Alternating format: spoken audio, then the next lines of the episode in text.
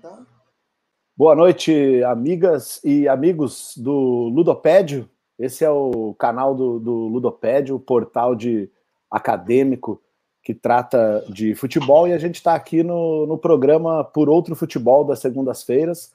Eu sou João Malaya, é, um dos apresentadores aqui do programa, junto com a professora Fernanda Haag, minha, minha colega, minha companheira. É, e hoje nós vamos é, bater um papo aqui sobre uh, uma questão que vem incomodando eu e a Fernanda, né? Incomodando no, no bom sentido, né? Nos chamando a atenção, que, que é a questão dos trabalhadores do futebol durante a pandemia. Né? Vocês sabem que o nosso Por Outro Futebol a gente discute aqui é, coisas relativas à elitização do futebol, é, processos que separam muito determinados grupos, né? Então a gente já falou de estádios de futebol, a gente já falou de uh, direitos televisivos também, né? No último, no último por outro futebol. E hoje acho que com esse o momento é bem propício, né? Com esse com essa volta é, do futebol profissional depois da pandemia, é, com casos de coronavírus acontecendo, com os clubes mais famosos, né? Só que hoje a gente tem aqui um, um outro lado do futebol da pandemia, né? Por outro, por outro futebol na pandemia. Então, antes de eu, de eu apresentar os meus convidados, eu dou aqui a, a, uma boa noite aqui para minha companheira de sempre, a Fernanda Haag. Boa noite, Fernanda. Vamos hoje tocar um papo aí com um exímio trabalhador da bola e um estudioso dos trabalhadores da bola, né, Fernanda? Boa noite, companheira. Boa noite, João. Boa noite a todo mundo que está acompanhando a gente. Boa noite muito especial, obviamente, para os nossos queridos convidados, o Chiquinho e o Arley. Muito bom contar com vocês aqui nessa live, nessa segunda-feira. Abrir, abrir esse tempo para a gente, né, para bater essa bola conosco, a gente fica muito feliz. E como o João falou, é um tema que tem passado muito na nossa cabeça, né, que é a questão da realidade, da trajetória do dia a dia dos jogadores de futebol. E, obviamente, com a especificidade da pandemia, né? A gente está vendo é, nos noticiários todo dia isso pipocando, né? Os casos do final de semana, tá virando um caos. Mas, como o João falou, a gente quer ver o outro lado dessa moeda também, uma outra realidade que é muito importante, que a gente precisa dar conta. E por isso que a gente trouxe o Chiquinho, que vive isso, e o Arley, que também estudou isso né, durante a trajetória acadêmica dele. Então, vai ser um prazer. E, de novo, né, só passando aqueles recados ludopédicos de sempre, né? É, pessoal que está aí no chat com a gente, que bom que vocês estão aí. Se você ainda não curtiu o canal, não sei o que você está fazendo, mas aproveite esse momento agora. Curta o canal aqui do Ludoped, acompanhe as nossas redes sociais também. Obviamente, ative o sininho, porque se você ativar o sininho, cada vez que tiver um vídeo muito bacana, seja do Por Outro Futebol, seja do Ludoped em casa ou qualquer outra coisa, vocês vão ficar ligados. Mas deixo, vou passar a bola de novo para o João e agradecer de novo a participação dos nossos convidados. Então é isso, vamos abrir, a, abrir os trabalhos e abrir as temáticas, apresentando aqui o primeiro dos, dos nossos convidados, né? Você já está vendo aí, tomando seu, seu belo mate, né? O, o Chiquinho, Francisco Ribas Rezende, né? Chiquinho. Chiquinho é um jogador que, que a gente. Uh, você que está acompanhando, que gosta de, de acompanhar o futebol, está acompanhando na volta da pandemia todos os holofotes aí aos clubes da primeira, da segunda e da terceira divisão do campeonato nacional, né? É, mas o futebol brasileiro vai muito além da primeira, da segunda e da terceira divisão do campeonato brasileiro, né? Existem outras realidades é, e o Chiquinho é um cara que pode trazer muito e vem contribuir muito, nos explicando o que, que é ser um trabalhador da bola, é, antes da pandemia, durante a pandemia e agora na pós-pandemia, né? Chiquinho, é, último clube que ele, que ele atuou, o atual clube dele, né? Que creio que ainda mantém vínculo, né, Chiquinho? Internacional de Santa Maria. Camisa 10, grande jogador, já comemorei vários gols ali na, na, no alambrado ali da Baixada Melancólica do estádio Presidente Vargas, comemorando lançamentos e gols do Chiquinho um cara que é um ídolo aqui em Santa Maria para a torcida daqui do Inter de Santa Maria. Chiquinho, boa noite, cara. Muito obrigado por participar. A gente tem poucas chances de falar com quem é o verdadeiro artista da bola, cara, quem faz o negócio acontecer. Muito obrigado aí pela tua presença hoje. É, boa noite, João. Boa noite, Fernanda, nosso convidado Arley. Né, um prazer enorme estar participando dessa live. Né, poder colocar né, alguns conceitos a respeito do futebol, mas principalmente da vida de um atleta do nosso interior, né? Porque esse tema ele tem sido muito abordado por esses últimos meses. Então, desde já agradeço o convite, né, em participar dessa live. Espero que, é, atingir a todas as pessoas que, que estão participando, né, e trazer algumas clarezas na noite de hoje.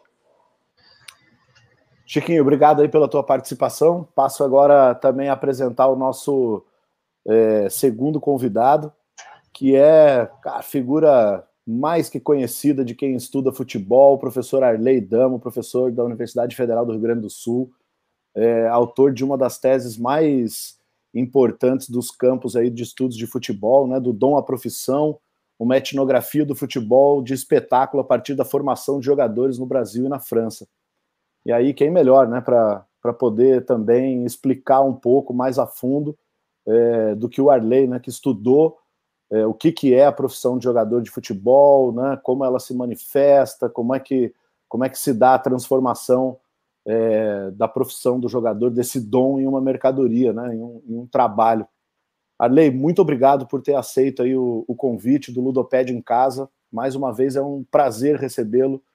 É, aqui no Ludoped é a primeira vez no Por Outro Futebol, mas você já participou várias vezes aqui no Ludoped, né? Então, muito obrigado aí, valeu e, e espero que a gente consiga extrair bastante coisa do Chiquinho hoje, né? Bom, é, eu agradeço o convite, João e Fernanda. É um prazer estar é, em companhia de Chiquinho, alguém que é, conhece uma realidade na prática, né? Pelo tem uma experiência muito grande, né? De, de circulação, né? Nesse meio profissional e, e, dizer que é uma alegria muito grande estar podendo colaborar com o Ludopédio, de quem eu sou fã número um desde a sua criação e também um colaborador uh, assíduo, só não sou mais assíduo por uh, razões uh, de trabalho, mas eu, eu sou fã e, e torço para que esse projeto dê certo, continue dando certo, porque tem dado muito certo. Né? Boa, Arley. Então, ó, já vai sentando o dedo aí no like aí, já compartilha com todo mundo. Temos uh, trabalhador da bola em pauta hoje, né? Então, vou começar aqui falando um pouco com o Chiquinho. É, Chiquinho, vou fazer uma pergunta para você, na verdade, uma, uma, uma, pergunta inicial, assim, né? É, queria que você contasse um pouco para a gente como é que, como é que foi o, o início da tua trajetória como jogador de futebol profissional, né? Quando é que, quando é que deu ali o, o estalo para jogar bola profissional que você falou, cara, esse é o caminho que eu vou seguir? É, e, e, e, os primeiros anos ali desse, desse momento, né? Quando a gente sai da base, assume né, a camisa de um time, de um primeiro time profissional, e aí depois começa, né?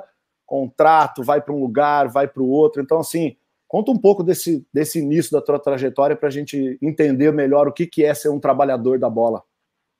É, vou procurar ser o mais sucinto possível, porque é uma trajetória longa, né? São 21 anos como atleta profissional. Então, eu sou natural de Bagé, né? Hoje eu resido em Santa Maria por escolha. E desde muito cedo, né, ainda muito criança, né, o meu pai, ele tinha uma escolinha de futebol. Então eu creio que isso desde cedo já me impulsionou ou ativou algo dentro de mim para que eu pudesse enxergar um futuro dentro do futebol. Comecei a despertar muito cedo por essa paixão nacional, né? E no decorrer da minha adolescência, né, esse sonho ele começou a ficar mais vivo pelas possibilidades que aparentemente eu teria dentro do futebol, pela minha capacidade, né, que as pessoas, né, geravam em mim. E chegou um ponto que isso acabou se tornando inevitável, né? Aos 18 anos de idade, de 17 para 18 anos de idade, eu acabei indo fazer um teste no Caxias, né? Na época, o nosso treinador da base era o Robson Centurião, né? Natural aqui de Santa Maria.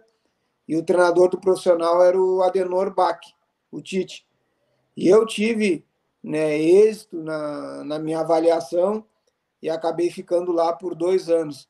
Desde então, eu comecei a dar minha, a minha trajetória como um atleta profissional.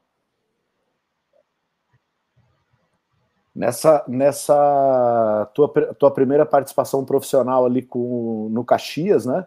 Depois você teve uma passagem, pelo menos ali no, no, no, site que eu vi ali das tuas estatísticas, né? Você teve uma passagem pelo Guarani, não foi?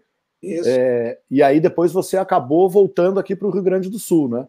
Como é que foi essa, essa experiência aí de, de sair do Rio Grande do Sul, ir para um time ali em São Paulo, né?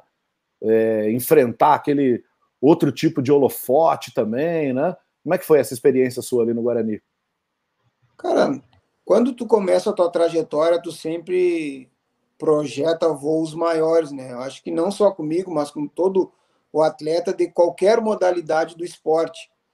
Quando ele se enganja a, a entregar o seu melhor, ele sonha né, em adquirir, em chegar no seu ápice, né? E quando eu é, acabei me tornando profissional, né, com 18 anos, né, subi profissional do Caxias com o Tite, tive a oportunidade de trabalhar com ele. Então, aquele sentimento de conquistar algo mais ficou mais é, visível para mim, mais palpável. E então eu comecei a, a passar por vários clubes, né, cara? São 23 clubes hoje na minha carreira, onde eu atuei. E nenhum dos clubes que eu atuei eu fui mandado embora. Sempre cumpri o meu contrato, graças a Deus. Né? Nunca tive na minha, na minha carreira nada né, que me desabone. Sempre procurei ser o, o máximo profissional possível, tentando né, alcançar as expectativas daquelas pessoas que acreditavam no meu trabalho. E quando eu cheguei no Guarani de Campinas, eu pensei que de repente seria tudo diferente, né?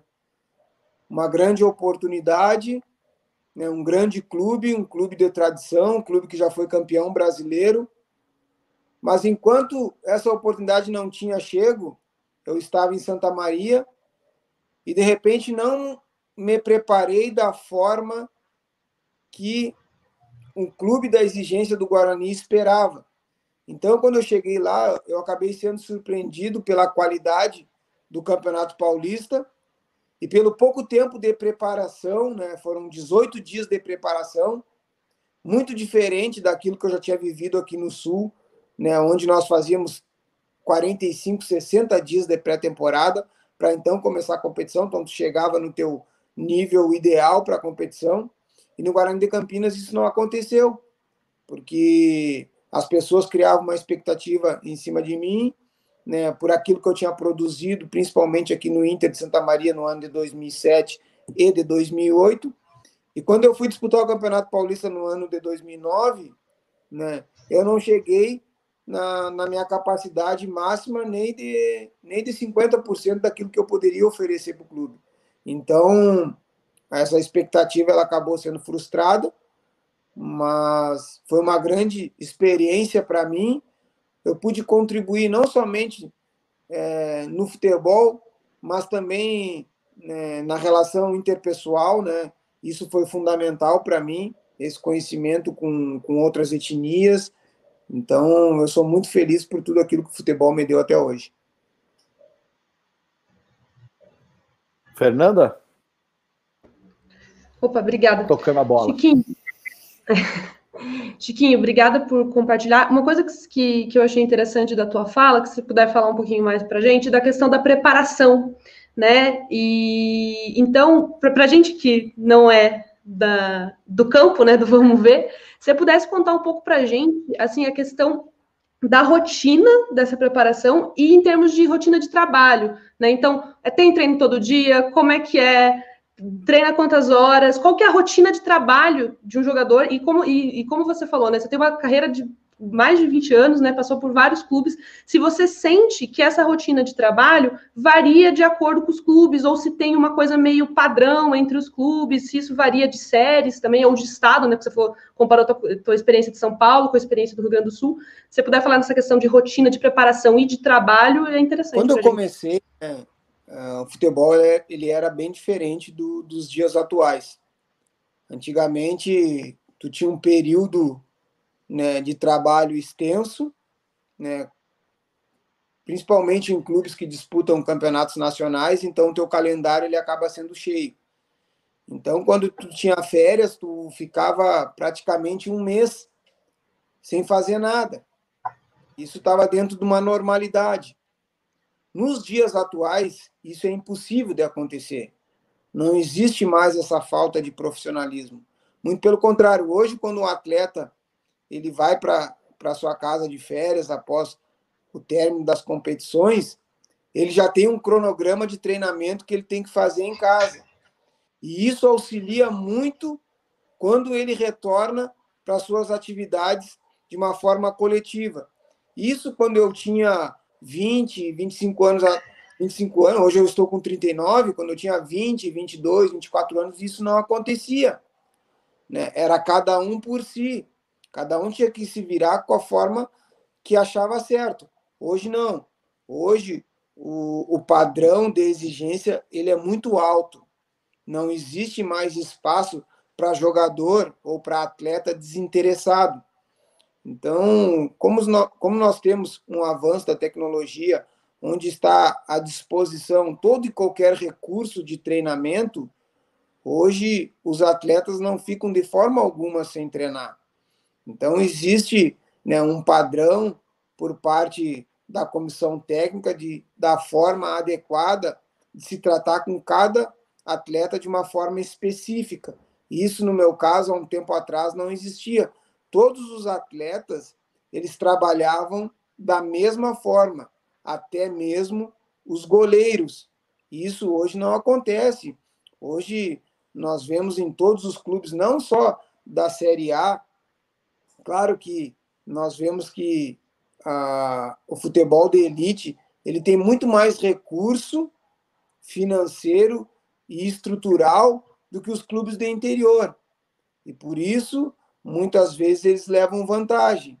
Mas não quer dizer que os clubes do interior não existam profissionais capacitados. Muito pelo contrário, existem, tanto é que eles estão chegando né, em diversos clubes né, com potencial para crescimento. Então, a minha visão a respeito dessas questões é essa. Existe um padrão de treinamento, é claro que também existe né, a peculiaridade de cada comissão técnica, isso vai depender do estado, do comportamento de cada atleta, isso vai depender da competição que esse atleta vai disputar. Então, existem vários fatores que influenciam né, o desempenho dos atletas nas suas respectivas competições. Arley, fazer aqui uma, uma colocação para você sobre é, as pesquisas que você fez envolvendo profissionais do, do futebol, né? Os trabalhadores do, da bola. Queria que você explicasse, para quem não conhece o teu, o teu trabalho, né, assim, é, inicialmente, quem foram os sujeitos né, desse, da tua tese de doutorado, desses trabalhadores, e como é que foi lidar com, com esses sujeitos, né? Como primeiro como antropólogo, né? E depois como amante do futebol mesmo, né? Bom, João, uh, assim, eu comecei o trabalho, uh, o projeto original tinha mesmo esse esse nome que depois ficou virou tese, virou livro, que era do dom à profissão. E a ideia era trabalhar com, eu tinha trabalhado anteriormente com torcedores, era trabalhar com os, os atletas, com uh, os jogadores. Eh, na época, isso no início dos anos 2000, praticamente não existiam trabalhos uh, com atletas. Existia alguma coisa sobre o futebol profissional, falava-se em estilo de jogo, esse tipo de coisa, uh, mas nada que enfocasse diretamente os, os profissionais.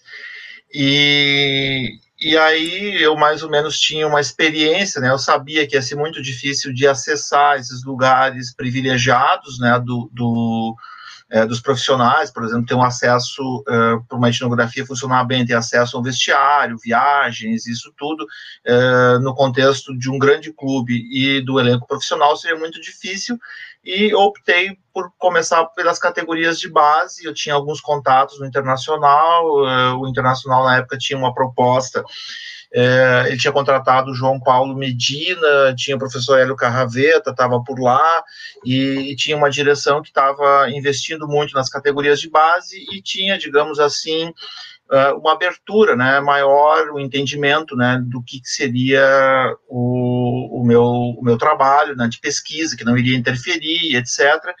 E, e, por conta disso eu acabei então me inserindo né, nesse, uh, nesse contexto e, e aí resolvi problematizar muito mais uh, o processo de formação de jogadores. Agora, não tinha como entender a formação de jogadores sem entender o exercício da profissão.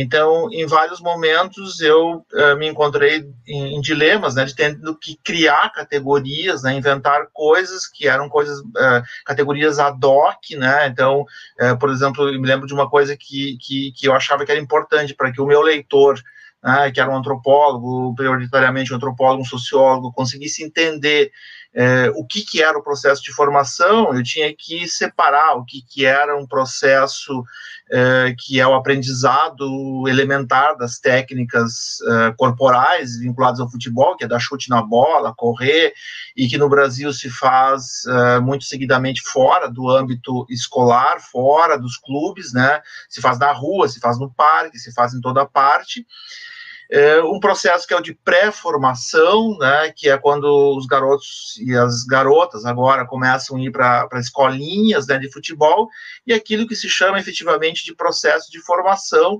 que está concentrado ali a partir dos 13, 14 anos de idade, vai até por volta dos 19, 20, 18, é, pode se estender um pouco mais é, nesse período. Mas aí eu tinha que também é, é, falar sobre o que, que era o, o exercício da profissão e, e, e, tinha que também dar alguma pincelada sobre o que, que era o processo de é, reconversão ou desconversão do futebol, porque todos esses dramas, né, eles são é, vivenciados o tempo inteiro no mundo do futebol. Então, é, um jogador que, que o Chiquinho é um caso raro, né, é, de, um, de, um, de um atleta que se mantém ativo até os 39 anos de idade.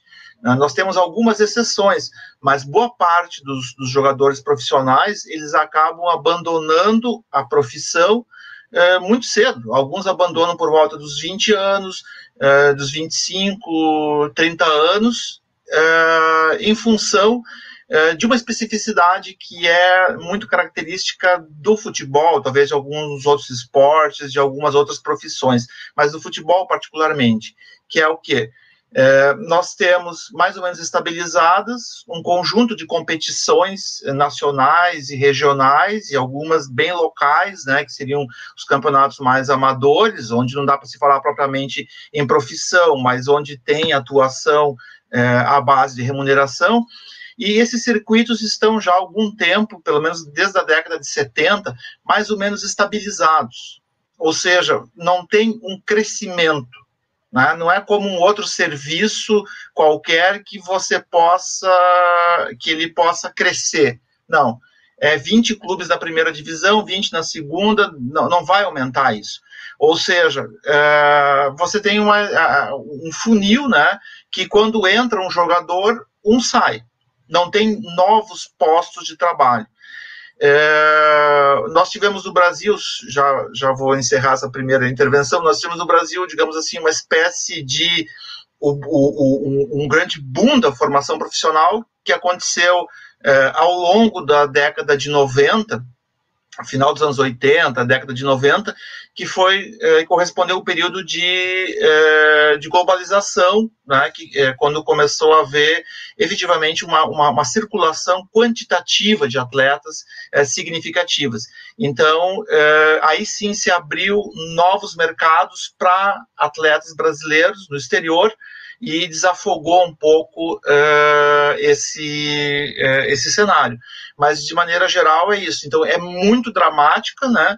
Porque os postos uh, de trabalho são limitados. O Chiquinho sabe bem disso, né? Quando chega um jogador novo no clube, com certeza um vai sair.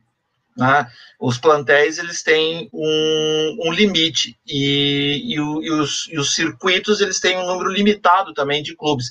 Então isso já torna o que é um ambiente extremamente é, elitizado em termos de performance, né? Porque ele, ele vai fazendo um processo é, de seleção contínuo, né? E permanente e, e não é nem um pouco exclu, é, inclusivo, né? Ele é bastante excludente então, só fica, digamos assim, com aquilo que é uh, o, o, o, o que são atletas de excelência, aqueles que conseguem é, ser exitosos profissionalmente são considerados atletas de excelência. Aí tem alguns tipos de variações, e o Chiquinho pode me confirmar isso, que às vezes não é a qualidade técnica, há um conjunto extenso de, de razões é, que fazem com que um atleta seja é, mais bem sucedido é, do que outro. Né? Eu, eu, eu, em algum momento, pretendo recuperar os dados né, que eu tenho do, do, do, de quando eu fiz o trabalho de campo, há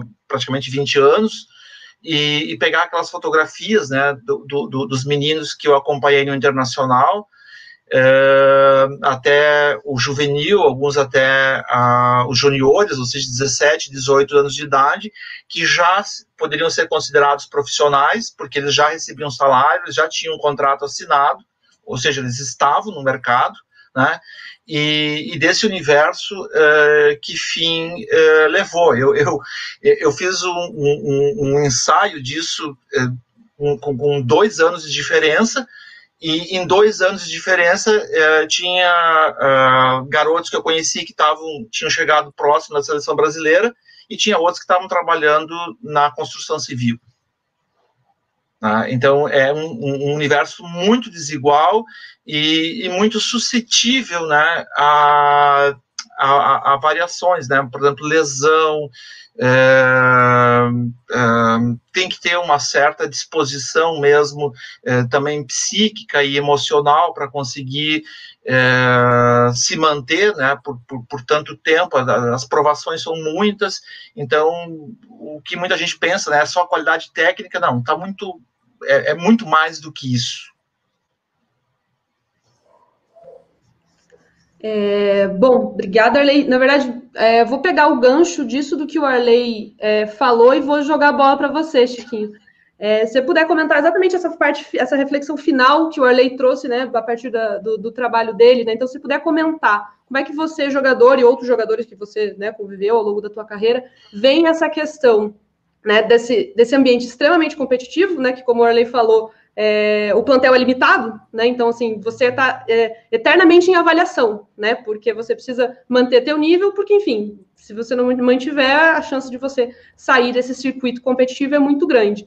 E essa, então, comentar um pouco disso, né, como é que vocês, jogadores, veem essa questão, como é que vocês lidam com isso, na verdade, né? Porque é, é um impacto grande né, na, na, vida de vocês. E também, é, se você pudesse comentar esses outros critérios que são necessários é, para ser um jogador bem sucedido, né? Que o Arley falou assim, não depende só da qualidade da bola, né? Tem outras variáveis que são importantes, né? A questão de lesão, a questão né, da disposição. Então, se você pudesse comentar essas duas questões, né? Da como vocês jogadores vêm a ser um ambiente extremamente competitivo, que você precisa manter um nível para se manter ali, e essa questão, né, de o que, que é necessário para ser um jogador bem sucedido dentro da, da realidade, como você falou, né? Você tem uma carreira longa, né? Você está com 39 anos e está atuando, então é, é, é um bom exemplo disso, né?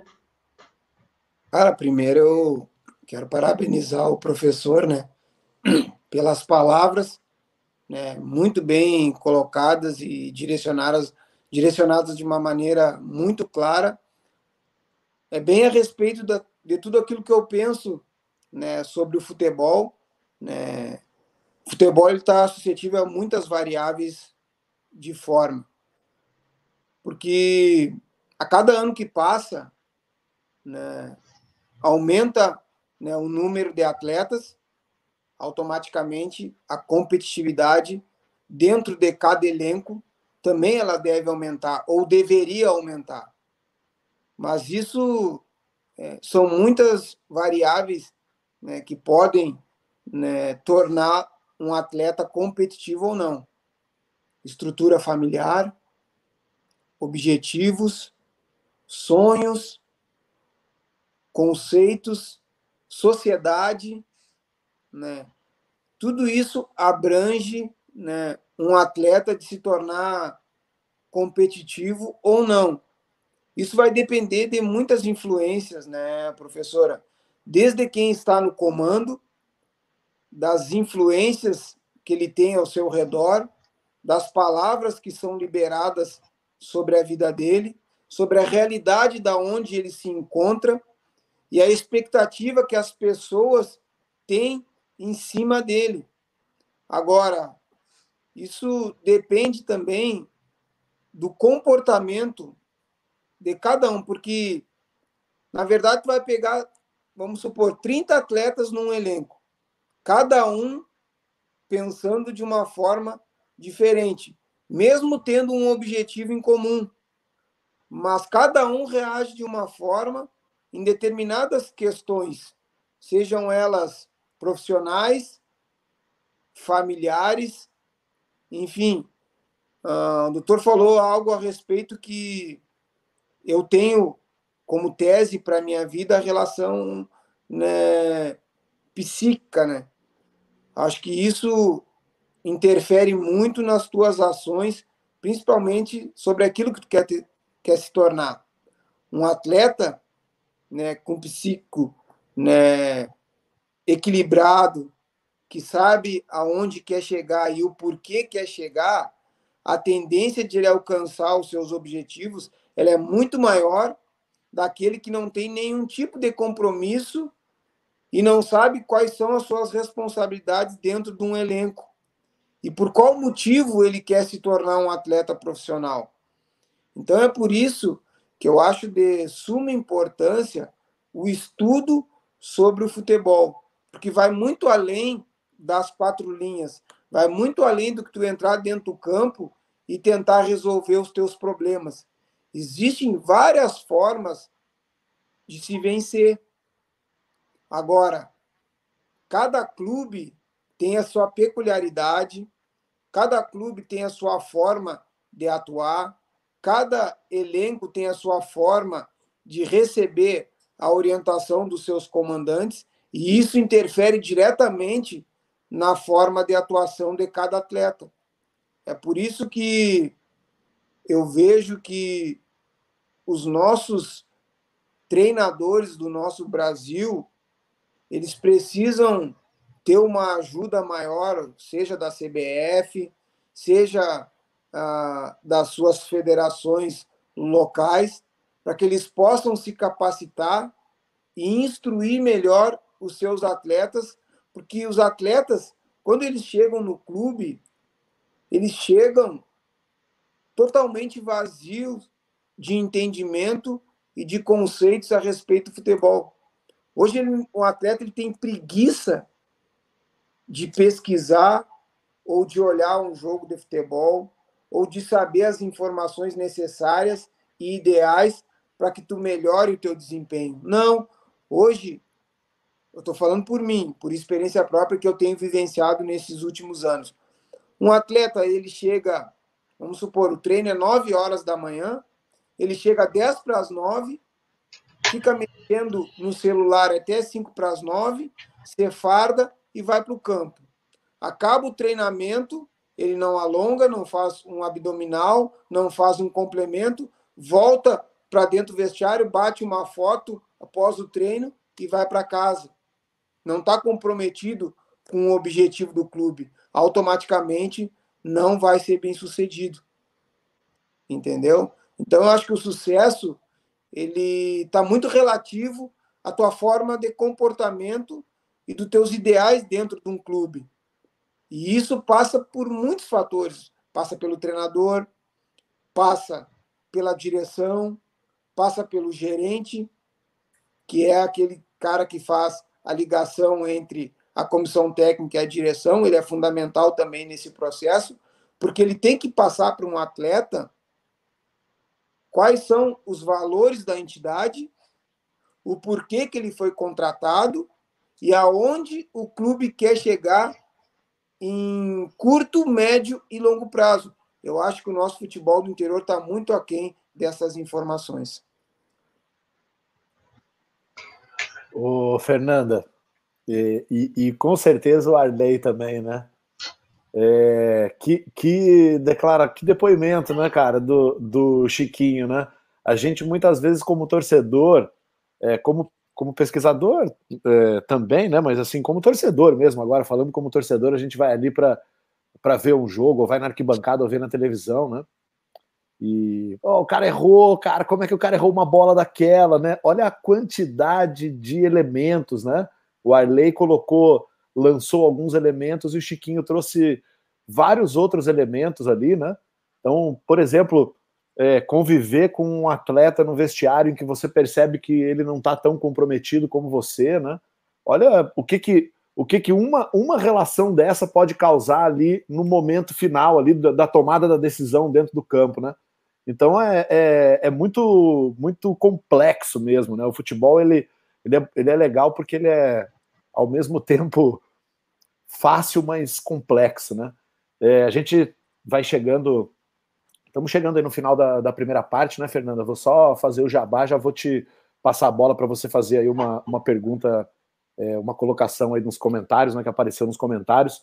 Então, ó, vamos lembrar que amanhã é, tem o, o Ludopédio em casa número 28. Então, amanhã o Ludopédio vai falar sobre o grande clássico Atletiba, né, o Atlético Paranaense Curitiba. Vamos, a gente tem aqui, vai ter o Daniel Ferreira e o Luiz Castro a partir das 21 horas creio eu que com o Sérgio Giglio e Marco Lourenço, né? Se for alguém diferente aí da dupla, vocês, vocês me avisem. É, a gente também tem, vai pedir aí para vocês, né? Sempre pedimos aí o, a, a, ajuda, a colaboração financeira para manter aí ó, a possibilidade né, de, de, de funcionamento do Ludopédio. Então, quem quiser, entra lá no ludopediofc.com.br barra apoie. Faça ali suas doações a partir de acho que 10 reais por mês já dá para fazer e ter acesso a uma série de brindes. E daqui a pouco teremos aí, como a Fernanda vai mostrar agora, né? A camiseta do Ludopédio, a venda, que ela já está ali, ó, maravilhosa, né? Canecas, terá tudo na lojinha para você comprar aqui na lojinha do Ludopédio, né? Fernanda, segue, segue o baile, Fê. Agora que eu fui garota propaganda, né, da lojinha do, do Ludopédio aqui, é, Bom, gente, e só aproveitando ainda o gancho do, do que o João falou, de novo falar o que eu comentei lá na frente, lá no começo. É, se vocês não curtiram o canal ainda, curtam. Também estamos nas redes sociais, também façam, deem curtir e ativem o sininho. E como o João falou, né? Nós passamos chapéu, então se você puder apoiar o ludopedufc.com.br apoie, ficaremos muito é, felizes. E a gente soube aqui, né? A produção avisou que amanhã no Ludoped em casa quem vai estar é o Marco e o Vitor. Então, só para avisar que a produção falou aqui no ouvido, a gente já comentou. é, bom, é, aproveitando que o, o, que o João tinha trazido, e, um, e, obviamente a partir da fala do Chiquinho e do Arley, é, dessa coisa das trocentas variáveis que a gente, torcedor, não vê né, por trás, a gente só quer ou, ou comemorar ou cornetar, né, que é basicamente o que a gente gosta, que a gente acaba fazendo. É, outra coisa que o Chiquinho falou e que eu fiquei, eu fiquei pensando muito, assim, é de que você tem, sei lá, 30 pessoas no plantel, né? E, e, são 30 pessoas que podem pensar de formas completamente diferentes, né? Elas vão pensar, e sobre tudo, né? Sobre a visão do futebol, sobre como é o adversário, sobre qual que é a tática que você tem que fazer, sobre o dia a dia, né? Sobre convivência. Então, acho que é é um negócio que eu fiquei pensando, cara, você alinhar isso com 30 pessoas deve ser complicadíssimo, né? Porque, óbvio, a gente tá, beleza, qualquer trabalho isso é difícil, mas o futebol isso fica muito claro em campo, né? Em quatro linhas, porque se a coisa não funciona fora, como é que ela vai funcionar ali na hora do vamos ver com toda a pressão que, que já está posta nas quatro linhas, né? E falando um pouco sobre pressão também, E recuperando o que o Chiquinho e o, Arley falaram da parte psíquica, veio uma pergunta no chat, que é do, que do, do Ailton Santos, que é o Ailton que está sempre com a gente, é sempre uma boa companhia. É, eu vou, vou repetir a pergunta do, do Ailton, e eu acho que vale para o Chiquinho e para o Arley se ele encontrou isso durante a etnografia dele também. Né, que eu sei que ele trabalhou com a base, mas se apareceu vai ser ótimo. O Ailton perguntou o seguinte, né? Infeliz, é, hoje li uma thread muito importante no perfil da Camisa 8 falando de saúde mental no futebol. Como o Chiquinho vê essa questão dentro do futebol e se os clubes dão algum suporte psicológico aos atletas? Então, se nessa trajetória dos clubes que você passou, você viu isso, como é que tava, como é que isso apareceu, Chiquinho? E aí, depois que o Chiquinho é, terminar, se o Arley quiser complementar dizendo como é que se isso apareceu na etnografia dele também, durante a tese, ou depois, vai ser bem interessante também. Olha, na verdade, a maioria dos clubes que eu passei não disponibilizavam esse tipo de trabalho. É claro que com o passar dos anos, né, isso ficou mais efetivo porque as pessoas né, responsáveis pelo futebol entenderam que o atleta, além de ser um atleta, ele é, ele é um ser humano, né, que tem tem os seus problemas, né, tem as suas dificuldades, tem os seus sentimentos, tem as suas emoções e precisam estar num equilíbrio é, total para poder desempenhar o seu melhor trabalho. É claro que no futebol do interior, né, é bem mais difícil, até mesmo pela questão financeira, os recursos que são disponíveis para os clubes, os clubes é, eles acabam colocando essa verba em outras questões que eles acham mais importantes, e por isso existe uma grande dificuldade em se manter esse tipo de trabalho. Esse tipo de, de trabalho eu vejo que ele tem que ser um trabalho contínuo, duradouro, de longo prazo. Tu não pode pegar um atleta num dia né, apenas, num, vamos supor, numa final de competição, ou numa, numa semifinal, ou quando o clube está na degola, na zona de rebaixamento. Nós vemos que isso acontece muito. Esse trabalho psicológico, muitas vezes, ele é realizado, ele é feito somente em certos tipos de momentos na competição, quando as coisas não vão bem ou quando as coisas precisam ser resolvidas de uma maneira imediata. Então, eu acho que não é dessa forma que o trabalho deve ser feito.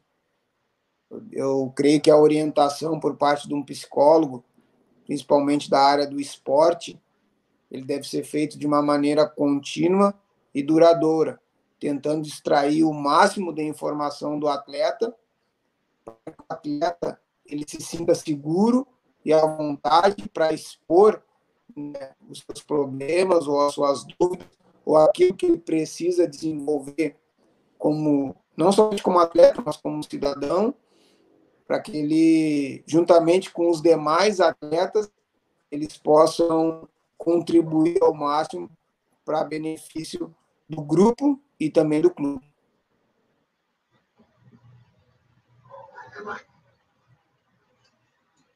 Oi, é para mim falar?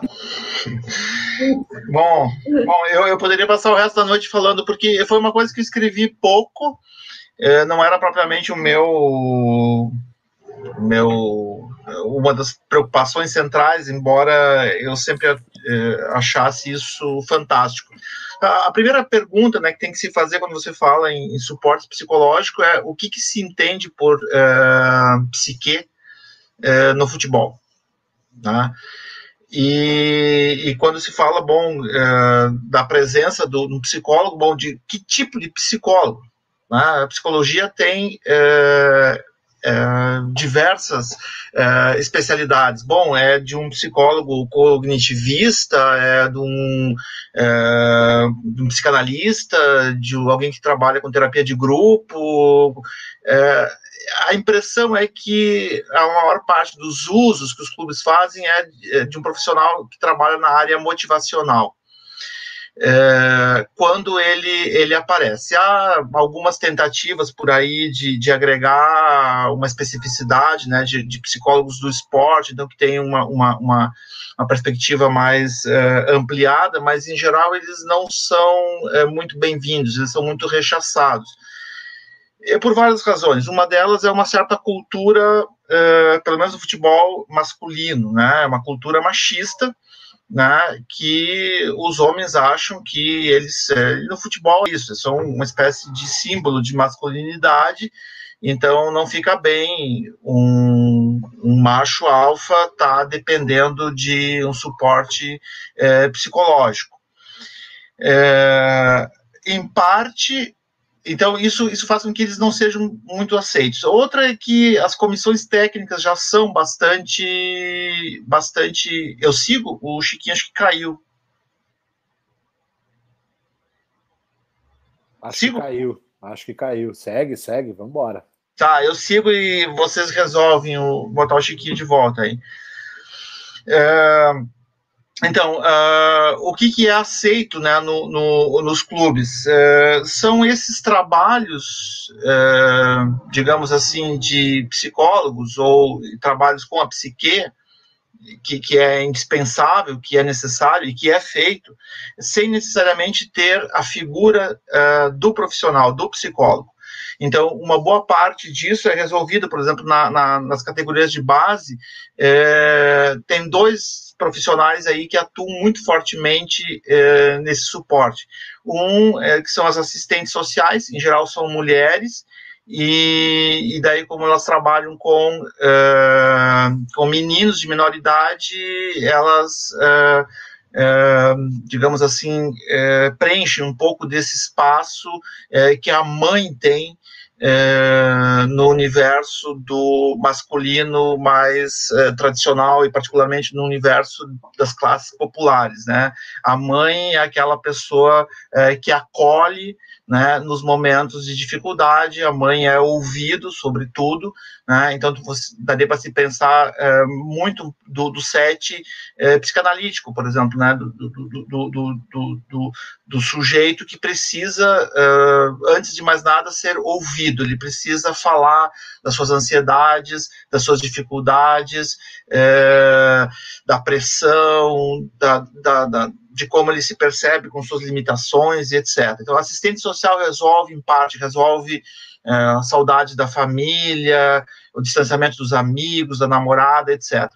Uma outra figura importante dentro dessa divisão social do trabalho, né, de formação, e isso acontece também no, entre os profissionais, é, tem um casamento ali entre o, o técnico e o preparador físico é, que ninguém confunda isso, né? Mas é, se nós pudéssemos fazer uma analogia com os papéis de gênero mais tradicionais, o técnico é o papel é, do pai, é o papel da autoridade, é o que decide, o que escala, o que tira, o que xinga, e o preparador físico, em geral, faz mais o que seria o papel é, materno, que é aquele que acolhe, que conversa, que orienta, é, que ouve, que procura é, contornar situações de dificuldade. E, em geral, quando eles formam uma dupla bem sucedida, é, eles trabalham,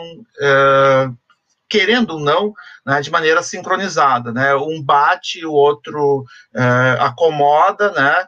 E, e, bom, cada comissão técnica tem lá as suas dinâmicas, né? Não pensem é, as pessoas que nos acompanham que os técnicos que eles procedem no vestiário da mesma maneira que eles procedem numa entrevista coletiva. Não é assim que as coisas funcionam. Né? Há uma multiplicidade de discursos, né? E aquele que se faz no vestiário, ele tem um outro tipo de orientação. Então, é, quando o jogador erra é, é, tem jogadas egoístas, por exemplo, o técnico fica louco, né? E, e, no vestiário essas coisas são cobradas. E às vezes o jogador que é excessivamente cobrado, é, depende, tem jogador que reage é, e, e, e, tenta se, se, se, se é, dar o, o, uma contrapartida, né? E, consegue assimilar isso. Ah, tem jogadores que, que, que, são mais retraídos e que daí acabam literalmente afundando, né? Então, esses trabalhos do, do, do, de como se trabalha psicologicamente, e só para encerrar essa parte, eu, eu, gosto de uma citação, de uma passagem do Bourdieu, o Bourdieu explicando, né, num texto de por que, que o, o, os esportes modernos foram, uh, uh, foram modernizados nas escolas de elite, nas public schools uh, inglesas. E, e, ele aposta, eu concordo plenamente, né, que eles eram bons para a formação do caráter. Os esportes, mais do que ensinar a ganhar, eles ensinam a perder. E quem é, quer fazer uma trajetória de elite, né, as elites precisam banalizar a derrota e não a conviver com uh, o êxito. Elas precisam banalizar o fracasso. Ou seja, uh, são exitosos aqueles que conseguem superar uh, os fracassos. E no esporte, né, até se chegar o momento de conseguir alguma coisa consistente, um título, um contrato uh, uh, vantajoso financeiramente, os elogios da crítica, o, o, a confiança, o aplauso dos torcedores, tem um longo caminho uh, a ser perseguido e uma, um, um, conjunto né, de fracassos, de pequenos fracassos que precisam ser superados. Né? Então, tem, digamos assim, um suporte psicológico é, que é necessário, que é indispensável e que ele existe. Só que nem sempre ele é feito com profissionais. Os psicólogos se lamentam muito disso, né? É, mas aí o papo seria longo, né, de por que, que eles não são tão presentes dentro dos, dos clubes. Talvez no futuro é, eles venham a ser, né, os, os, preparadores físicos também não eram, até os anos 70 não, não, não se fazia preparação física. Né? Se fazia uma corrida, uns polichinelo no máximo. E hoje eles são absolutamente é, indispensáveis. Então, é, vai chegar no momento em que, bom, não tem mais onde tirar do ponto de vista físico, né? talvez é, se descubra né, mecanismos. É, e, e, aí também tem que ver quão perversos conseguem ser os psicólogos, né, porque também tem um certo grau de perversidade aí, né, de, de, de levar um, um sujeito além dos seus limites. Né? É, esporte de alta performance, nenhum deles é, é saudável, né? É, num conceito mais abrangente do, do termo, né? nem do ponto de vista é, físico, nem do ponto de vista psíquico. O pessoal, dando aqui um, uma atualizada aqui. Eu tô com o, uh, com o Chiquinho aqui no WhatsApp. Ele não está conseguindo conectar no StreamYard, né? Caiu a internet da casa dele, aí ele está só com o 3G. É, ele está tentando conectar, né? Mas eu não sei se ele, se ele vai conseguir. Ó, voltou. Parece que voltou. Olha aí, olha aí o Chiquinho aí, cara, coisa boa. Não, é pro... eu acredito que é problema na conexão mesmo, né? Questão da, da internet. Não sei o que, que houve. É, que bom que você, que você voltou aí. A gente ia fazer uma, uma, uma pergunta que, na verdade, é o que, é o que motivou né, a gente a pensar em trazer o Chiquinho aqui hoje, né? É, e vou pegar um pouco daquilo que o Arley falou sobre o mercado da bola, né? O mercado da bola que faz esse, esse funil em que você cada vez você tem mais gente tentando entrar nele, mas que é, ele é limitado, né? E aí o que aconteceu agora? a gente está vivendo nesse momento uma realidade que é muito complicada, né? Porque uh, muitos clubes pararam, simplesmente, muitos campeonatos pararam, né? Uh, e aí aquele funil que o Arley falou, né? Que já é complicado, já é apertado, né? Já é um mercado é, é, que não se expande. Nesse momento ele teve um recuo ainda maior, né? Ele ficou ainda menor. E aí o, o, o Chiquinho está aqui também, né? Depois de, de, tudo que ele já veio falando aí para a gente sobre, sobre o futebol profissional na vida dele, né? Eu queria que ele comentasse um pouco agora, é, que você comentasse, Chiquinho, um pouco dessa questão de como é que a pandemia atingiu é, os times menores, né? No teu caso, como atingiu é, a sequência da tua carreira, né? Você já está é, caminhando para uma fase final da tua carreira, mas Você estava aqui, se eu não me engano, acho que era o terceiro ano seguido, né? Que você já estava no Inter. O Inter fez quarto bons, ano. quarto ano, né? Agora seguido. O Inter fez duas boas temporadas, quase subiu para a primeira divisão do campeonato, né? Ou seja, tava, tava caminhando a coisa, né, Chiquinho? Tava indo bem ali para conseguir fazer uma temporada legal e de repente, né, cara, é, desmoronou tudo. E o, o, Campeonato Gaúcho é dos poucos campeonatos em que a divisão de acesso, a segunda divisão do regional, parou. Parou, né? Então, Chiquinho, conta pra gente um pouco o que que. Como é que tá sendo esse drama de quem joga bola nos clubes da segunda divisão do Campeonato Gaúcho? Na verdade, é um momento né, único que nós temos vivenciado nessa geração, né, cara? A gente não esperava a tamanha proporção né, da dificuldade que não somente o segmento do futebol está enfrentando, mas eu acredito que todas as modalidades do esporte e também todos os tipos de segmentos, né, nas suas respectivas profissões. É um momento de analisarmos, né, com muita cautela esse tempo, porque é um momento também de reflexão, né, de todos nós seres humanos. Mas, enfim, falando um pouco da parte né, da nossa competição, principalmente né, da divisão de acesso e da terceira divisão, né, que foi afetada diretamente por, creio eu, definições um pouco precipitadas por parte dos comandantes, né, que gerem o futebol gaúcho e do nosso interior, porque foi a única competição né, juntamente com a terceira divisão, que foram canceladas. Por motivos que eu ainda né, nos passam desapercebidos, porque se tu parar para analisar, João,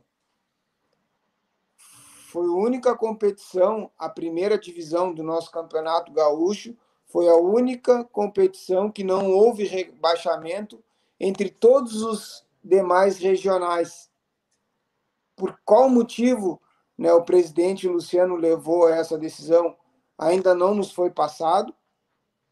E foi o único campeonato que também foi cancelado, prejudicando, de uma certa forma, mais de 5 mil pessoas, né? Atletas e diretamente as suas famílias. Então, é um momento muito delicado que todos nós atletas estamos enfrentando. Creio eu que principalmente aqueles atletas que já têm uma história dentro do futebol, né? Porque alguns já estão né, em fim de carreira, assim como eu, tinha uma perspectiva de repente de jogar um ou dois anos mais. Não sei se isso será possível. Eu na realidade não queria parar, né, por causa da pandemia. Queria sim me preparar de uma forma adequada, ideal, para que quando eu completasse 40 anos eu pudesse encerrar de uma forma digna, de uma forma justa a minha carreira, não dessa forma, de uma certa forma um pouco frustrado, né, pelas pessoas que estão na liderança, né, do nosso futebol, porque não olham de uma forma mais ativa para o nosso futebol do interior. Existe muito holofote, principalmente na dupla Grenal, onde já existem recursos financeiros altíssimos, né? A gente sabe né, da sua rentabilidade, a gente sabe a forma como esses clubes, né, eles são ajudados.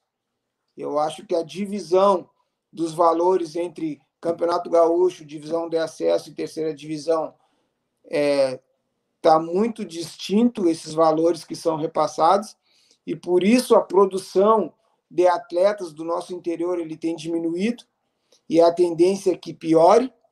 A gente lamenta essa situação, esse caos que o nosso futebol né, se encontra nesse momento. A realidade é que a pandemia mostrou somente aquilo que de repente não se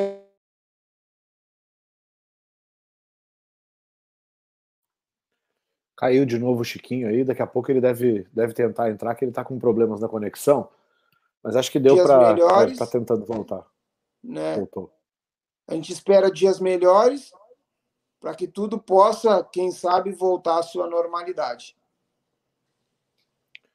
É, o, eu vou tirar um pouco do protocolo aqui, Fernanda, você me desculpa, mas eu só vou mostrar aqui meu total repúdio aí à Federação Gaúcha de Futebol, que não, tem, não teve a competência mínima para manter as duas competições.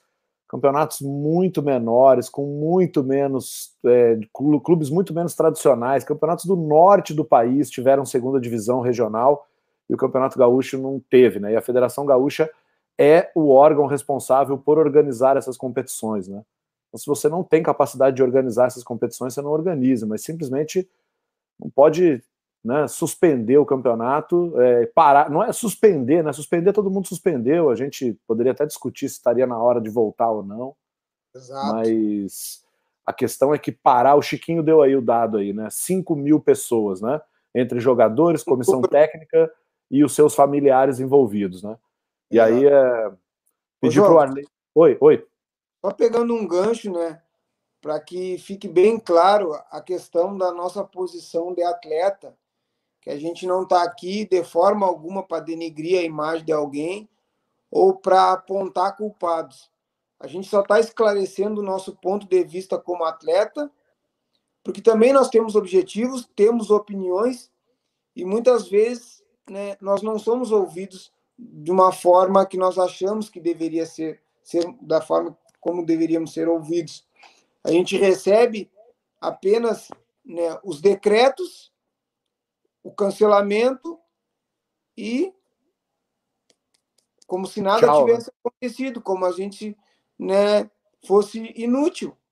Nós que somos os responsáveis diretos para que o futebol aconteça, não somos ouvidos quando temos oportunidade de uma forma direta e queríamos ser ouvidos com mais é, responsabilidade, não, mas de uma forma mais é, objetiva e que as pessoas entendessem também o lugar que nós nos encontramos nesse momento. O Sindicato dos Atletas ontem entrou com uma ação, né, para suspender o jogo, para suspender o jogo do, do Flamengo e do Palmeiras. Podia olhar um pouco como é que estão os trabalhadores do futebol brasileiro aí que estão desempregados nesse momento, do que ficar se preocupando, né, com, com atender a liminar do, do, do presidente lá, a pedido de, de... deixa para lá. Arley, é, você quer comentar um pouco aí sobre essa situação dramática aí que o mercado se encontra agora, não? Mercado de trabalhadores, né? É, é, eu, eu, me somo que o Chiquinho falou, né? O depoimento dele é, o, é a verdade, a prova é, verbal, né? De alguém que vive essa realidade. Mas quero acrescentar duas, três coisinhas rápidas. É, primeiro, o que acontece com a, a pandemia e com grandes catástrofes em geral está acontecendo também no futebol. É, no fim das contas, passado algum tempo, pode não ser assim no início, mas passado algum tempo, a corda sempre estoura onde? Do lado mais fraco. Né? Então, toda a elite, digamos assim, a elite econômica se protege. Até no caso do, do, do Brasil, nós tivemos a sorte de ter um. O SUS né, é, sustentou um pouco essa disparidade. Né? É, de maneira que, no, no primeiro, do ponto de vista do adoecimento em si, né, ricos e pobres estiveram numa situação muito é, parecida. Agora, se você vai olhar, por exemplo, para a questão dos trabalhos, né, onde é que a corda estourou?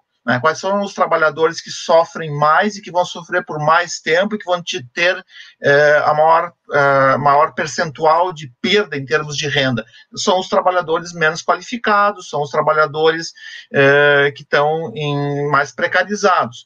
E no futebol não é diferente.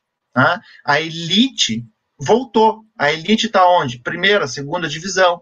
E, e, e, o que, que ficou de fora, o que, que foi suspenso simplesmente é, é aquilo que não aparece na mídia, aquilo que não, não, não, acaba sendo invisibilizado, né?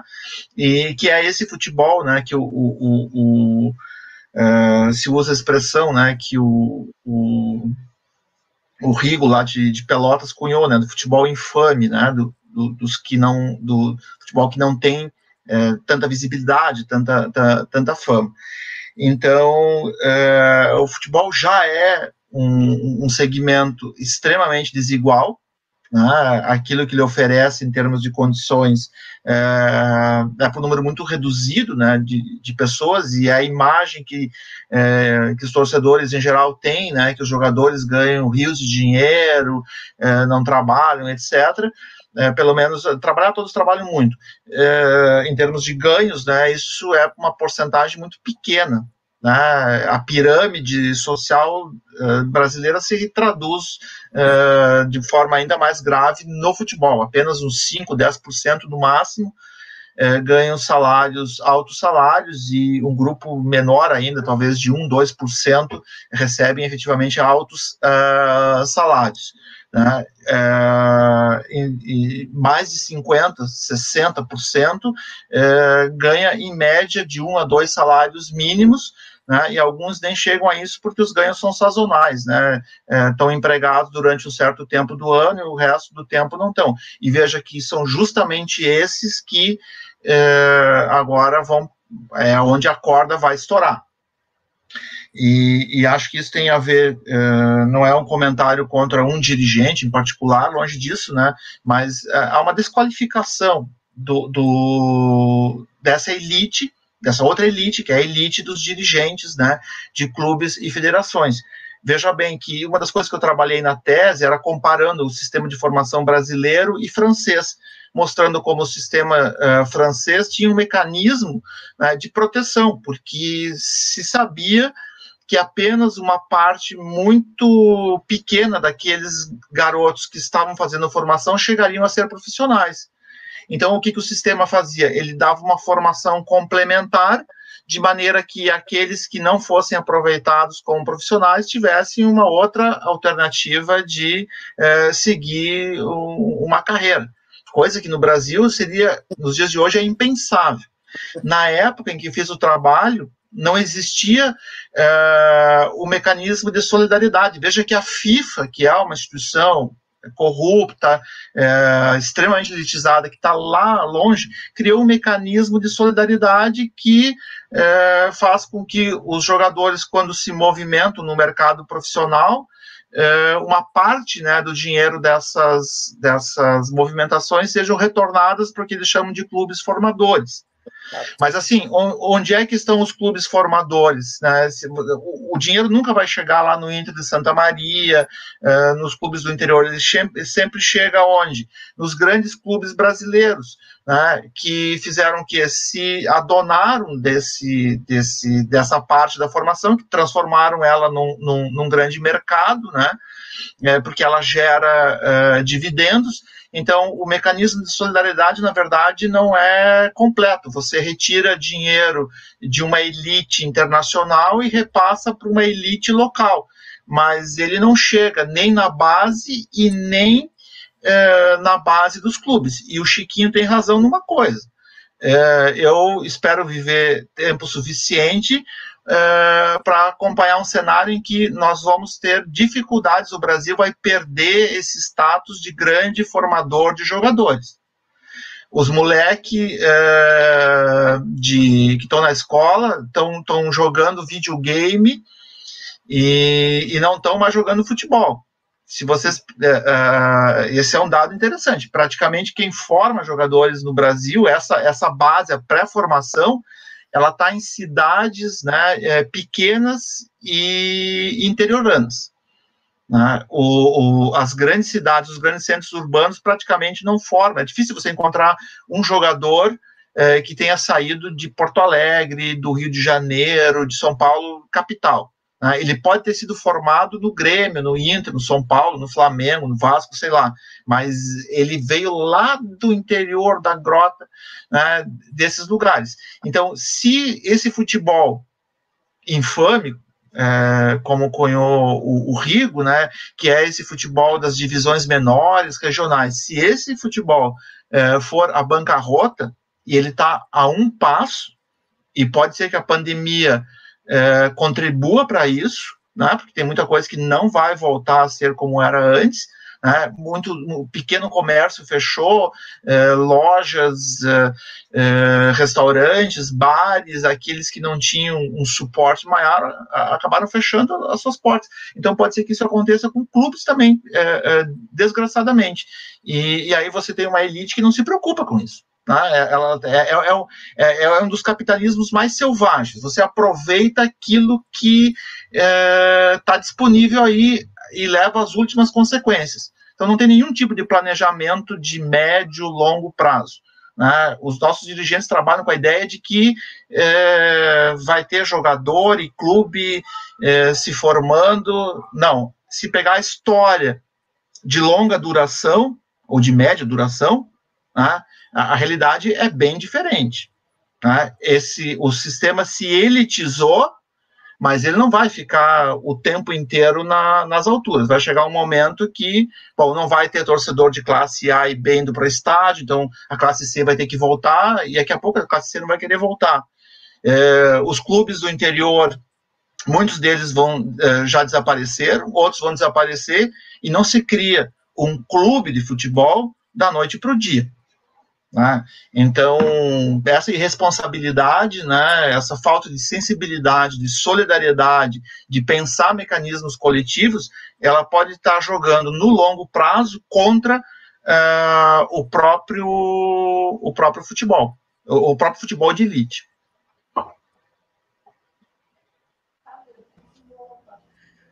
É, perfeito, obrigadas às contribuições, gente. É, fiquei, foi tanta informação que eu fiquei até tentando organizar aqui na cabeça e pensando um pouco nisso, né? Como foi, é, como um tema a partir da questão da realidade dos trabalhadores, a gente conseguiu traçar um panorama amplo e de tanta coisa que precisa mudar né, de tantos problemas e tantas lacunas que a gente tem na organização do futebol, isso apareceu na fala do Chiquinho, muito, né, trazendo a realidade crua, nas análises do, do, do Arley, do, que ele já tinha, é, já vinha trabalhando, né, enfim, acho que abriu para a gente pensar o que, e no outro futebol possível mesmo, né, o que, a gente precisa fazer para melhorar. E antes de eu encaminhar para a última pergunta, na verdade, porque senão o nosso tempo já está ficando é, já está terminando, né? O jogo já está indo para os seus finalmente. Eu só queria recuperar rapidinho é, aquela discussão que a gente trouxe da questão da, do psicológico, porque eu lembrei, quando a gente estava falando, eu lembrei da Marina, né, que a Marina é psicóloga, fez doutorado dela também com questão de atletas, e ela trouxe uma reflexão interessante no, no chat, só complementando tudo aquilo que a gente tinha falado, é, de que nos clubes, geralmente, o psicólogo é para uma perspectiva de treinamento mental. Né? Então, aquilo que o Arley falou, né? Qual psicologia que a gente quer dentro dos clubes? E aí ela fala da dificuldade exatamente de que é um trabalho árduo é, ampliar essa perspectiva para o trabalho institucional que pense a saúde integral do atleta, né? Então é interessante que vai complementar o que vocês falaram, né? Alguém que é da área da psicologia vai complementar e trouxe bem a experiência é, dela. Enfim, foi só para trazer a Marina, porque quando a gente estava falando, eu realmente lembrei dela e da pesquisa dela. Mas, enfim, voltando para tudo que você. Que, pra, que, é um pouco dessa lacuna que a gente está falando, né? Uma das coisas que a gente precisa consertar para ter um outro futebol. E aí, ainda sobre lacunas, eu queria pegar o gancho do que o Chiquinho falou, da questão que eu acho que é fundamental, eu acho que é a chave do, de tudo que a gente está discutindo aqui, que é da questão da necessidade dos jogadores serem ouvidos. Né? O Chiquinho falou assim, né? O jogo não acontece se a gente não estiver lá. E é exatamente isso né? Se, se não tiver o trabalhador da bola, se não tiver alguém para chutar a bola, para meter dentro do gol, não, não, não acontece, não dá. Né? Então, e são vozes que precisam ser ouvidas, e, paradoxalmente, de acordo com a realidade que a gente vive, é, como o Chiquinho falou, tem que aceitar. O decreto vem, ninguém perguntou nada para vocês, e aí 5 mil pessoas são afetadas sem ser ouvidas em decisões que deveriam ser ouvidas. Então, é, eu queria que o Chiquinho falasse um pouco para a gente, a partir da experiência dele, da vivência dele, se é, ao longo da tua carreira, se você sente isso hoje, né, que agora talvez a pandemia tenha escancarado todas essas dificuldades, houve algumas, alguma iniciativa, você viu isso de perto, você participou, ou alguém chegou para você e falou, de alguma iniciativa de organização de vocês jogadores, né, para falar, para ter mais voz, enfim, se isso, já, se isso passou na tua carreira, como é que você viu isso, né, e depois se o Arley quiser complementar, óbvio, também, tá contigo, Chiquinho. Não, eu Queria agradecer mais uma vez o professor Arley, né? Porque a gente que vive no futebol e vive do futebol, Às vezes a gente não para para ouvir as pessoas que têm a capacidade de interpretar o futebol de uma maneira plena e ampla, né? Às vezes a gente acha que é só chegar no vestiário, se fardar e ir para o campo. A gente não entende o futebol num todo. E isso é por culpa da nossa cultura. Porque nós temos uma cultura que o atleta profissional, por ser a maioria pobre, necessariamente ele tem que ser burro, desprovido de inteligência, despro, despro, desprovido né, de uma intelectualidade ou de um raciocínio lógico. Ele acha que é só o corpo dele que está à disposição e à mercê né, das pessoas que querem né, usufruir da sua qualidade técnica. E eu não vejo dessa forma. Eu vejo o atleta como um todo, né? E é por isso que é preciso um trabalho mais minucioso de informações a respeito de tudo que está acontecendo, não, no, não só no nosso futebol brasileiro, mas também no futebol europeu, para que todo tipo de informação ele nos façam nos tornar pessoas e atletas melhores. Eu acho que esse tipo de orientação ele está faltando principalmente no nosso, no nosso futebol do interior. E trazendo a respeito né, dessa posição do atleta em relação a todo tipo de interesse, é, recentemente nós né, formamos um, um, grupo de atletas, né, principalmente da divisão de acesso, todos os capitães dos seus respectivos clubes, né, fizeram um, gru um grupo para levantar essa bandeira para que nós pudéssemos ser ouvidos de uma maneira mais direta, nós pudéssemos participar das reuniões, né, dos conselhos deliberativos do, dos clubes, ou também né, da Federação Gaúcha. Num primeiro momento não fomos ouvidos, né?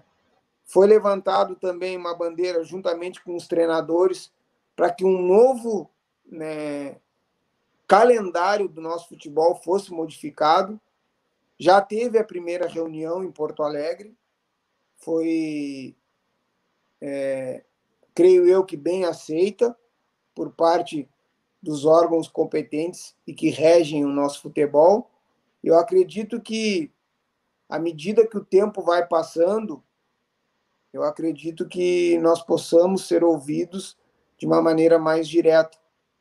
Nós devemos participar, mesmo sabendo que ainda somos minoria, porque nós vemos pessoas que trabalham no futebol, professora, né, que não entendem do futebol, não entendem como se faz futebol.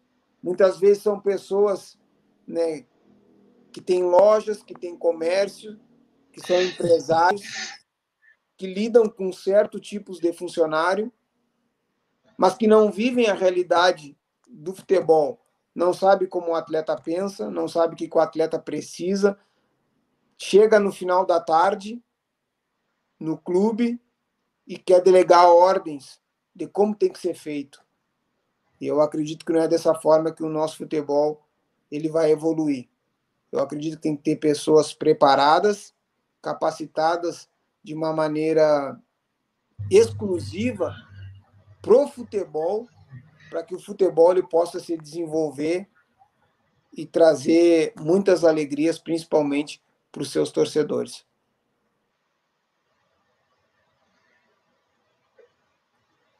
Posso complementar? Arley, um complemento. Só para completar. Por favor. Eu, eu ia te pedir isso. Eu, eu deixei um, um, um, trabalho pela metade. Um dia que eu tiver tempo, eu volto fazê-lo com, com, com a parcimônia que ele necessita. É, e a, a, pergunta inicial: é, o que, que os torcedores vão fazer no estádio? Ou, se vocês quiserem, qual é o lugar onde, é, em quem eles se projetam? Eu descobri ouvindo os torcedores, esquecendo de, é, não olhando para o jogo e, ouvindo as manifestações. E eu descobri, para mim foi uma grande sacada, que os, os, os, os torcedores se projetam no técnico. Por quê? Porque eles acreditam que é o sujeito que é, dá ordens. Considerando-se que boa parte do público que vai aos estádios ainda é um público uh, hegemonicamente masculino, em torno de, acho que de 80% a 90% ainda é, é masculino, é, são homens que têm o gosto e o prazer e a excitação de mandar em outros homens. Agora vocês imaginem os dirigentes de futebol que vão para o clube né, esses que o Chiquinho falou, né, que, que, que fazem outras coisas que nunca leram, que nunca estudaram, que nem preparação física, nem psicologia do esporte, nem bom, antropologia esquece, né, nem história, nem nada, e eles vão lá para o clube. O que, que vocês acham que eles vão fazer lá? é satisfazer uma vontade pessoal, porque muitos estão é, não ganham dinheiro com isso, né? É um simples gozo pessoal de dar ordens na, nas outras pessoas. É um, é, digamos assim, é, é, é um espetáculo, né, de um certo ponto de vista, para quem está de fora. Né, de ver como que eles performam né, essas posições de, de mando. Assim, as coisas, as aberrações né, que, que eu via, porque os, ah, nas categorias de base, em geral, vão os homens, aqueles que estão iniciando, ou seja, ou são mais jovens, ou são menos, têm menos posses, ou são uh, estão se iniciando. Então são uma categoria, digamos assim, de menos homens, né? são menos alfa em relação aos que estão no, no comando profissional. Então é realmente é, é dramático isso que o Chiquinho falou, né? De ter que lidar né, nesses ambientes assim com pessoas que é, muito seguidamente, além de não entenderem nada, de lhes faltar competência, lhes sobra em arrogância e, e em despotismo.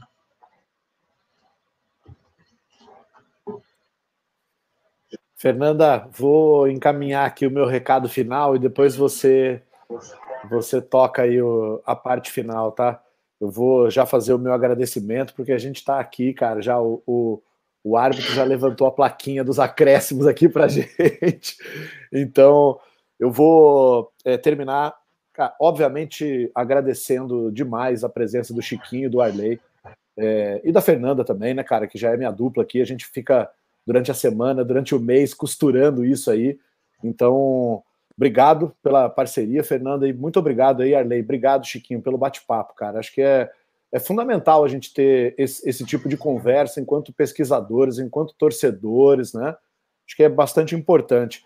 Eu queria é, só, só recuperar três coisinhas, que é, em primeiro lugar, né, essa questão que o Chiquinho colocou de quanto menos, parece que quanto menos consciente o jogador de futebol for, melhor é para o dirigente, né?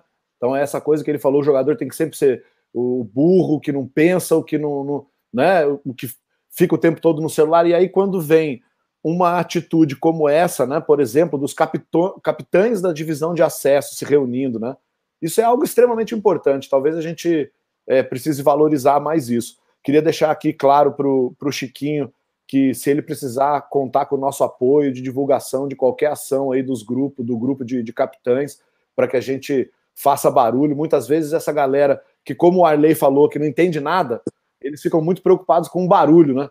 Com a imagem deles e como é que eles podem. Então, se precisar, você pode contar com a gente, que a gente aqui do, do Ludoped, a gente está na luta aí por outro futebol, né? E deixo como apelo aí para você que gosta de futebol, apoie o clube da sua cidade, cara. Vá no estádio ver a galera que faz o futebol acontecer. Vocês não sabem a quantidade de alegria que esse homem que está aí, o Chiquinho, já deu pra gente ali no, no campo do Inter de Santa Maria, cara. Aquilo é uma loucura. Estádio pequeno, ingresso barato, e muitas vezes a gente falando ali na orelha do Chiquinho que ele tem que olhar para a gente e falar, cara, tá, já, já ouvi, pode deixar que a gente vai fazer, né? Então, esse tipo de relação aí não rola em qualquer lugar, então apoie, cara, apoie seu clube do interior, aí, apoie o clube local, apoie seus jogadores, compre a camisa do teu time, vai lá assistir, porque é, sem esses trabalhadores o futebol não acontece, sem esses clubes o futebol não acontece. Sempre bom lembrar disso e então agradeço aí mais uma vez a, a participação de vocês e, e a possibilidade de, estar nessa luta aí por outro futebol. Eu vou só também já vou fechando e aí depois vou passar a palavra para os nossos convidados para vocês darem as considerações finais de vocês. É, eu só quero destacar duas coisas é, das últimas falas de vocês que eu acho que dialoga com tudo que a gente conversou aqui. Assim, a primeira foi essa, é, essa coisa que o Arley falou é, dessa disposição masculina pelas ordens, né? E de como isso tá nessa questão desses empresários, desses dirigentes que não entendem lufas nenhuma, mas estão lá pelo simples prazer de exercer essa masculinidade de, de poder e, e, como isso é presente no futebol. E aqui, obviamente, eu, eu falo isso por uma questão de gênero mesmo, né? Enfim, eu sou mulher, então eu vejo isso diretamente, né? Como isso afeta, me afeta como mulher no estádio, mulher no campo de futebol, e como isso afeta trabalhadores, né? Como isso, como essa questão de gênero, essa questão de masculinidade está muito ligada a esse tipo de coisa. Eu acho que essa fala do Orley, acho que matou a pau, assim, foi sensacional. E e liga exatamente com o que, o Chiquinho falou da questão é, da, dos jogadores como trabalhadores e dessa organização dos capitães. Eu achei essa história que você contou sensacional, Chiquinho. Que bom que você compartilhou isso com a gente. Acho que, que é por aí mesmo, porque, porque é isso, né? Vocês, vocês fazem, fazem o jogo. Né? Então, a voz de vocês, trabalhadores, vocês, jogadores, tem que ser ouvida, porque a decisão passa por aí. Né? Então, eu acho que essa iniciativa de vocês, e como você falou, né, de procurar a questão da federação, de participar dos clubes, de ter voto, de ter ter, ter, é ter poder decisório, eu acho que é fundamental, fundamental, então quero só deixar aqui todo o meu apoio, né? Estou admirada mesmo, que bom. Contem com, como o João falou, contem com a gente. Então, se precisar fazer barulho dentro das nossas possibilidades aqui, obviamente, a gente vai ter o maior prazer. E, de novo, é, só para antes de passar para as considerações finais, agradecer imensamente a, a presença de vocês. Que bom que vocês dispuseram desse tempo para falar com a gente. Né? Então, muito obrigada, Chiquinho, por compartilhar tudo isso. O Arley também, muito obrigada. E o João, obrigada sempre pela parceria de, de algum tempo já. É nós. E é isso. Chiquinho, se quiser fazer as tuas considerações finais, depois eu passo por Arley. Eu quero agradecer, né, pela oportunidade de fazer esse debate e falar um pouco do nosso futebol, porque a gente sabe que muitas vezes quem vai para frente das câmeras e dos microfones são os dirigentes, que são formadores de opiniões também, e às vezes as pessoas acabam escutando aquilo que eles querem falar. E muitas vezes a voz do atleta ela passa desapercebida. Então foi muito produtivo para mim receber né, várias orientações e conceitos a respeito daquilo que o professor trouxe. Eu queria que todas as pessoas pudessem ouvir não somente esse debate, mas pudesse né, buscar esse tipo de conhecimento, porque ele está aberto a todos que querem aprender. Pena que o nosso espaço e o nosso tempo ele é curto, porque eu creio que isso é muito produtivo para quem vive do futebol ou pensa em seguir no futebol. Então, desde já, obrigado pelo espaço, por tudo aquilo que, que foi trazido nessa noite. Para mim foi de grande valia. Espero também ter contribuído de alguma forma para edificação de alguém. Então, parabéns né, pela iniciativa e também pela live. Muito obrigado a todos os telespectadores aí. Bom, eu, eu também queria agradecer a oportunidade, foi um, um, um prazer é, dialogar com vocês, conhecer o Chiquinho, fiquei muito impressionado com a articulação e, dizer que eu me preocupo um pouco com o nosso projeto de, de nesse campo vasto e multiforme que são os estudos sobre esporte e futebol. Né? Nós começamos uh, com determinados tipos de preocupações lá nos anos uh, 80, 90, uh, mas eu acho que a gente tem que repensar um pouco também o nosso projeto epistemológico e o nosso projeto político. Né? Uh, de que futebol nós vamos falar e para quem nós vamos falar. Nós temos que reconfigurar um pouco uh, as nossas uh, alianças, rever isso, né? Uh, acho que em certo momento eh, falamos muitas coisas, mas muito desse futebol mais elitizado. Nós precisamos olhar, né? para os outros futebols, né? Olhar para aquelas pessoas que efetivamente fazem a a coisa acontecer e que são invisibilizadas nesse processo. Né? Perfeito, gente. A gente fica por aqui. Muito obrigada por quem acompanhou a gente até agora. De novo, né? Curta o canal e lembrem que amanhã tem Ludopédia em casa. Um abraço, gente.